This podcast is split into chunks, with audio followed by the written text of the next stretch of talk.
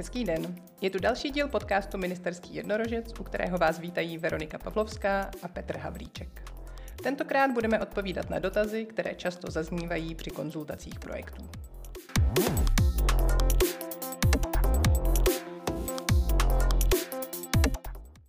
Ještě než se pustíme do našich Q&A, tedy otázek a odpovědí, které si žadatelé často kladou, tak chceme upozornit, že náš podcast začne vycházet jednou za 2 týdny, abychom se úplně neutavili. Výzvy jsou spuštěny, vzniklo o nich hodně dílů a tento díl by měl být snad už poslední a pak se zase budeme věnovat více sociálně inovačním tématům. Tak můžeme přejít na otázky, budeme se střídat v pokládání otázek a odpovědí a já pokládám první otázku, Verčo. Lze podpořit projekt zaměřený na modernizaci veřejné správy? Pokud se jedná o obecnou podporu modernizace veřejné správy, tedy obdobu nějakých intervencí, které byly podporovány v prioritní ose 4 v minulém programovém období, tedy v rámci programu zaměstnanost, tak její podpora už bohužel možná není, protože tato oblast byla vypouštěná z nařízení o SF +. Co ale umíme v oblasti veřejné správy podporovat i nadále, je zlepšování institucí, které působí v oblastech zaměstnanosti, sociálního začleňování, vzdělávání a rovnosti žen a mužů. Tedy je potřeba u podpory veřejné správy si uvědomit, že podporována může být jenom ta část, která má nějak přímý dopad na cílové skupiny OPZ+, u které se dají shrnout termínem osoby sociálně vyloučené nebo ohrožené sociálním vyloučením. Doufám, že jsem se do toho příliš nezamotala a máme tu druhou otázku.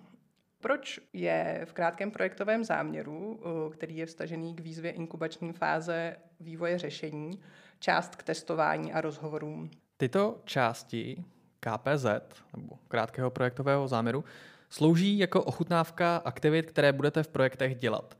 Především u vývoje řešení budou projekty postavené na empatickém výzkumu a testování. Přijde nám užitečné, když si tyto 2 aktivity vyzkoušíte už před projektem, abyste se mohli vědomě rozhodnout, zda vám tento způsob práce vyhovuje. Zároveň na rozhovorech a testování vidíme, nakolik jste v souladu s našimi principy. Jsme si vědomi, že se vám vše nepovede udělat dokonale, jde nám především o snahu a ochotu vyzkoušet něco nového. S touto částí vám pomohou naše návody a vše můžete probrat také na konzultacích. Inspirací pro vedení rozhovoru můžete získat z dokumentu Jak na rozhovor, který je na stránkách výzvy 21. Podklad pro testování od nás dostanete po první konzultaci. A jdeme na další otázku. Kolik rozhovorů mám udělat? Jsou potřeba skutečně 3? Ano, jsou potřeba skutečně 3. Pokud se bavíme opět o výzvě inkubační fáze vývoje řešení, tak pro podání žádosti potřebujeme 3 rozhovory. Do krátkého projektového záměru napíšete charakteristiky respondentů a poznatky, které si z rozhovoru odnášíte. Zajímá nás především, co vás překvapilo, co nového jste se dozvěděli a jak tato zjištění můžete využít pro vývoj vašeho nového řešení. Ale, a proto se na to možná ptáte, když k nám jdete na první konzultaci, tak není nutné, abyste zpracovali celý krátký projektový záměr, ale jen jeho část. Proto na první konzultaci stačí provést jen 1 rozhovor. Má to ale 1 háček, chceme vidět jeho přepis. Na dalších rozhovorech pak můžete pracovat po této první konzultaci a díky tomu můžete využít zpětnou vazbu, kterou od nás získáte. Kam se píší informace o podobných aktivitách jiných subjektů? Pokud vím, co se v této oblasti děje a jaké jiné organizace působí a jaká řešení možná zkouší pro řešení podobného problému, jakým se zabývám já, tak kam tuto informaci mohu v krátkém projektovém záměru napsat? Tak tady bude odpověď velice stručná. Ideálně zkuste tyto informace znamenat do té části KPZ, kde popisujete aktéry, kterých se problém týká. Otázka pro tebe. Potřebuje pro žádost nějakou další organizaci pohybující se v administraci fondů, typicky konzultační firmu? Zvládneme to sami? Žádost zvládnete určitě sami a my dokonce budeme rádi, když budeme moci komunikovat a především konzultovat s těmi z vás, kteří jsou v přímém kontaktu s cílovou skupinou a kteří budou to řešení potom věcně mít na starosti a budou ho realizovat. Ta žádost není nějak složitá, myslíme si, že i tím systémem se zvládnete prokousat. Pro realizaci se pak samozřejmě trochu hodí někdo, kdo má nějakou zkušenost s projekty z Evropského sociálního fondu, ale už jsme zažili i naprosté nováčky a zvládli to. Pokud byste hledali někoho mimo svou organizaci, nezapomeňte v rozpočtu alokovat zdroje na jeho plat. A mám otázku pro tebe, Petře. Evaluační. Je evaluace povinnou aktivitou v projektech v rámci výzvy inkubační fáze vývoje řešení a inkubační fáze šíření? Tak na rozdíl od všech našich předchozích výzev, v inkubačních výzvách evaluace není povinná klíčová aktivita. V inkubační fázi vývoje řešení bude vyhodnocování probíhat průběžně v rámci testování. Můžete také navázat spolupráci s evaluátorem a začít pracovat na evaluaci, pokud se chcete ucházet o podporu v rámci realizačních výzev. U realizačních výzev již evaluace povinnou aktivitou bude. Další otázka. Co všechno je přílohou žádosti o podporu? Ty přílohy se drobně liší, takže to vezmeme postupně. U inkubační fáze vývoje řešení je přílohou žádosti o podporu krátký projektový záměr, potvrzení o konzultaci a v případě, že chcete mít v projektu nějakého oficiálního partnera, tak vyjádření partnera o spolupráci. Ve výzvě inkubační fáze šíření je přílohou žádosti o podporu krátký projektový záměr, příloha odborné kapacity žadatele, potvrzení o konzultaci a opět v případě partnerství vyjádření partnera o spolupráci. A my jsme si ty otázky možná pokoušeli trochu seřadit chronologicky, takže teď už se přesouváme k vyplňování projektové žádosti. Je potřeba v projektové žádosti v systému MSSF vyplňovat nepovinná pole? Protože monitorovací systém je společný pro všechny operační programy a nejde pro jejich potřeby příliš individuálně upravovat, není označení polí za povinná nebo nepovinná v ISKP vždy správné. Nezbytné proto je postupovat dle návodu pro OPZ+ na stránkách esfcr.cz a vyplnit ta pole, které určuje návod za nezbytná pro OPZ+. Odkaz na návod vám dáme do popisku epizody. A přejdeme na další otázku, která se také týká systému. Je v systému pro projekty omezení na počet znaků? Ano. Omezení tam je, abychom se navzájem neumořili dlouhými texty.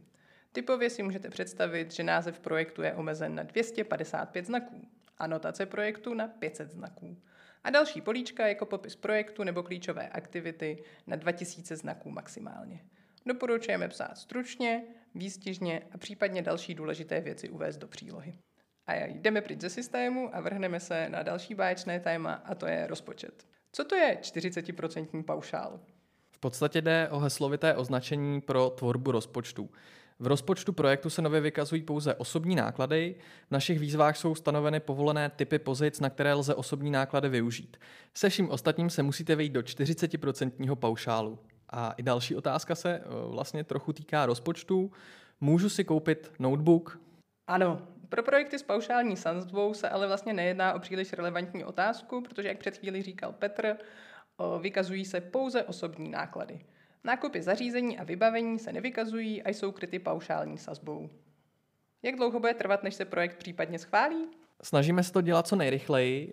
Realistický odhad jsou zhruba 1 až 2 měsíce od podání žádosti.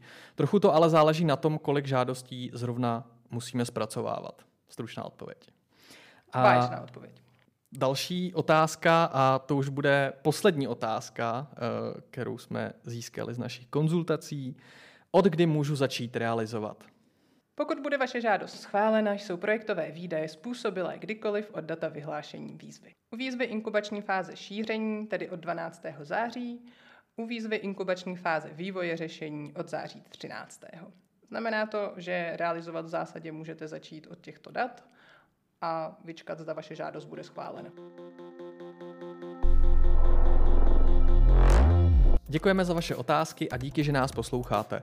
Pokud by vás napadly další dotazy, můžete nám napsat na e-mail inovace@mpsv.cz. Sledovat můžete také náš web a Facebook Podporujeme inovace. Loučí se s vámi Veronika Pavlovská a Petr Havlíček.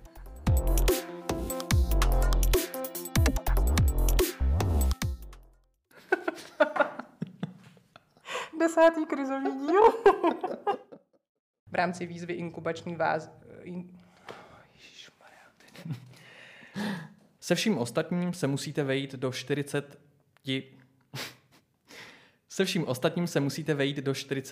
paušálu. Do 40%? Proto tam není tam mezera. Víš, jaká je rozdíl mezi procentama s mezerou a bez mezery? Nevím, ale právě jsem si říkala, že jsem si nebyl jistý, jestli to věděl ten, co to psal, a to jsem byl psal já. Já jsem to věděla, kontrolovala. Je to za náma. Uf.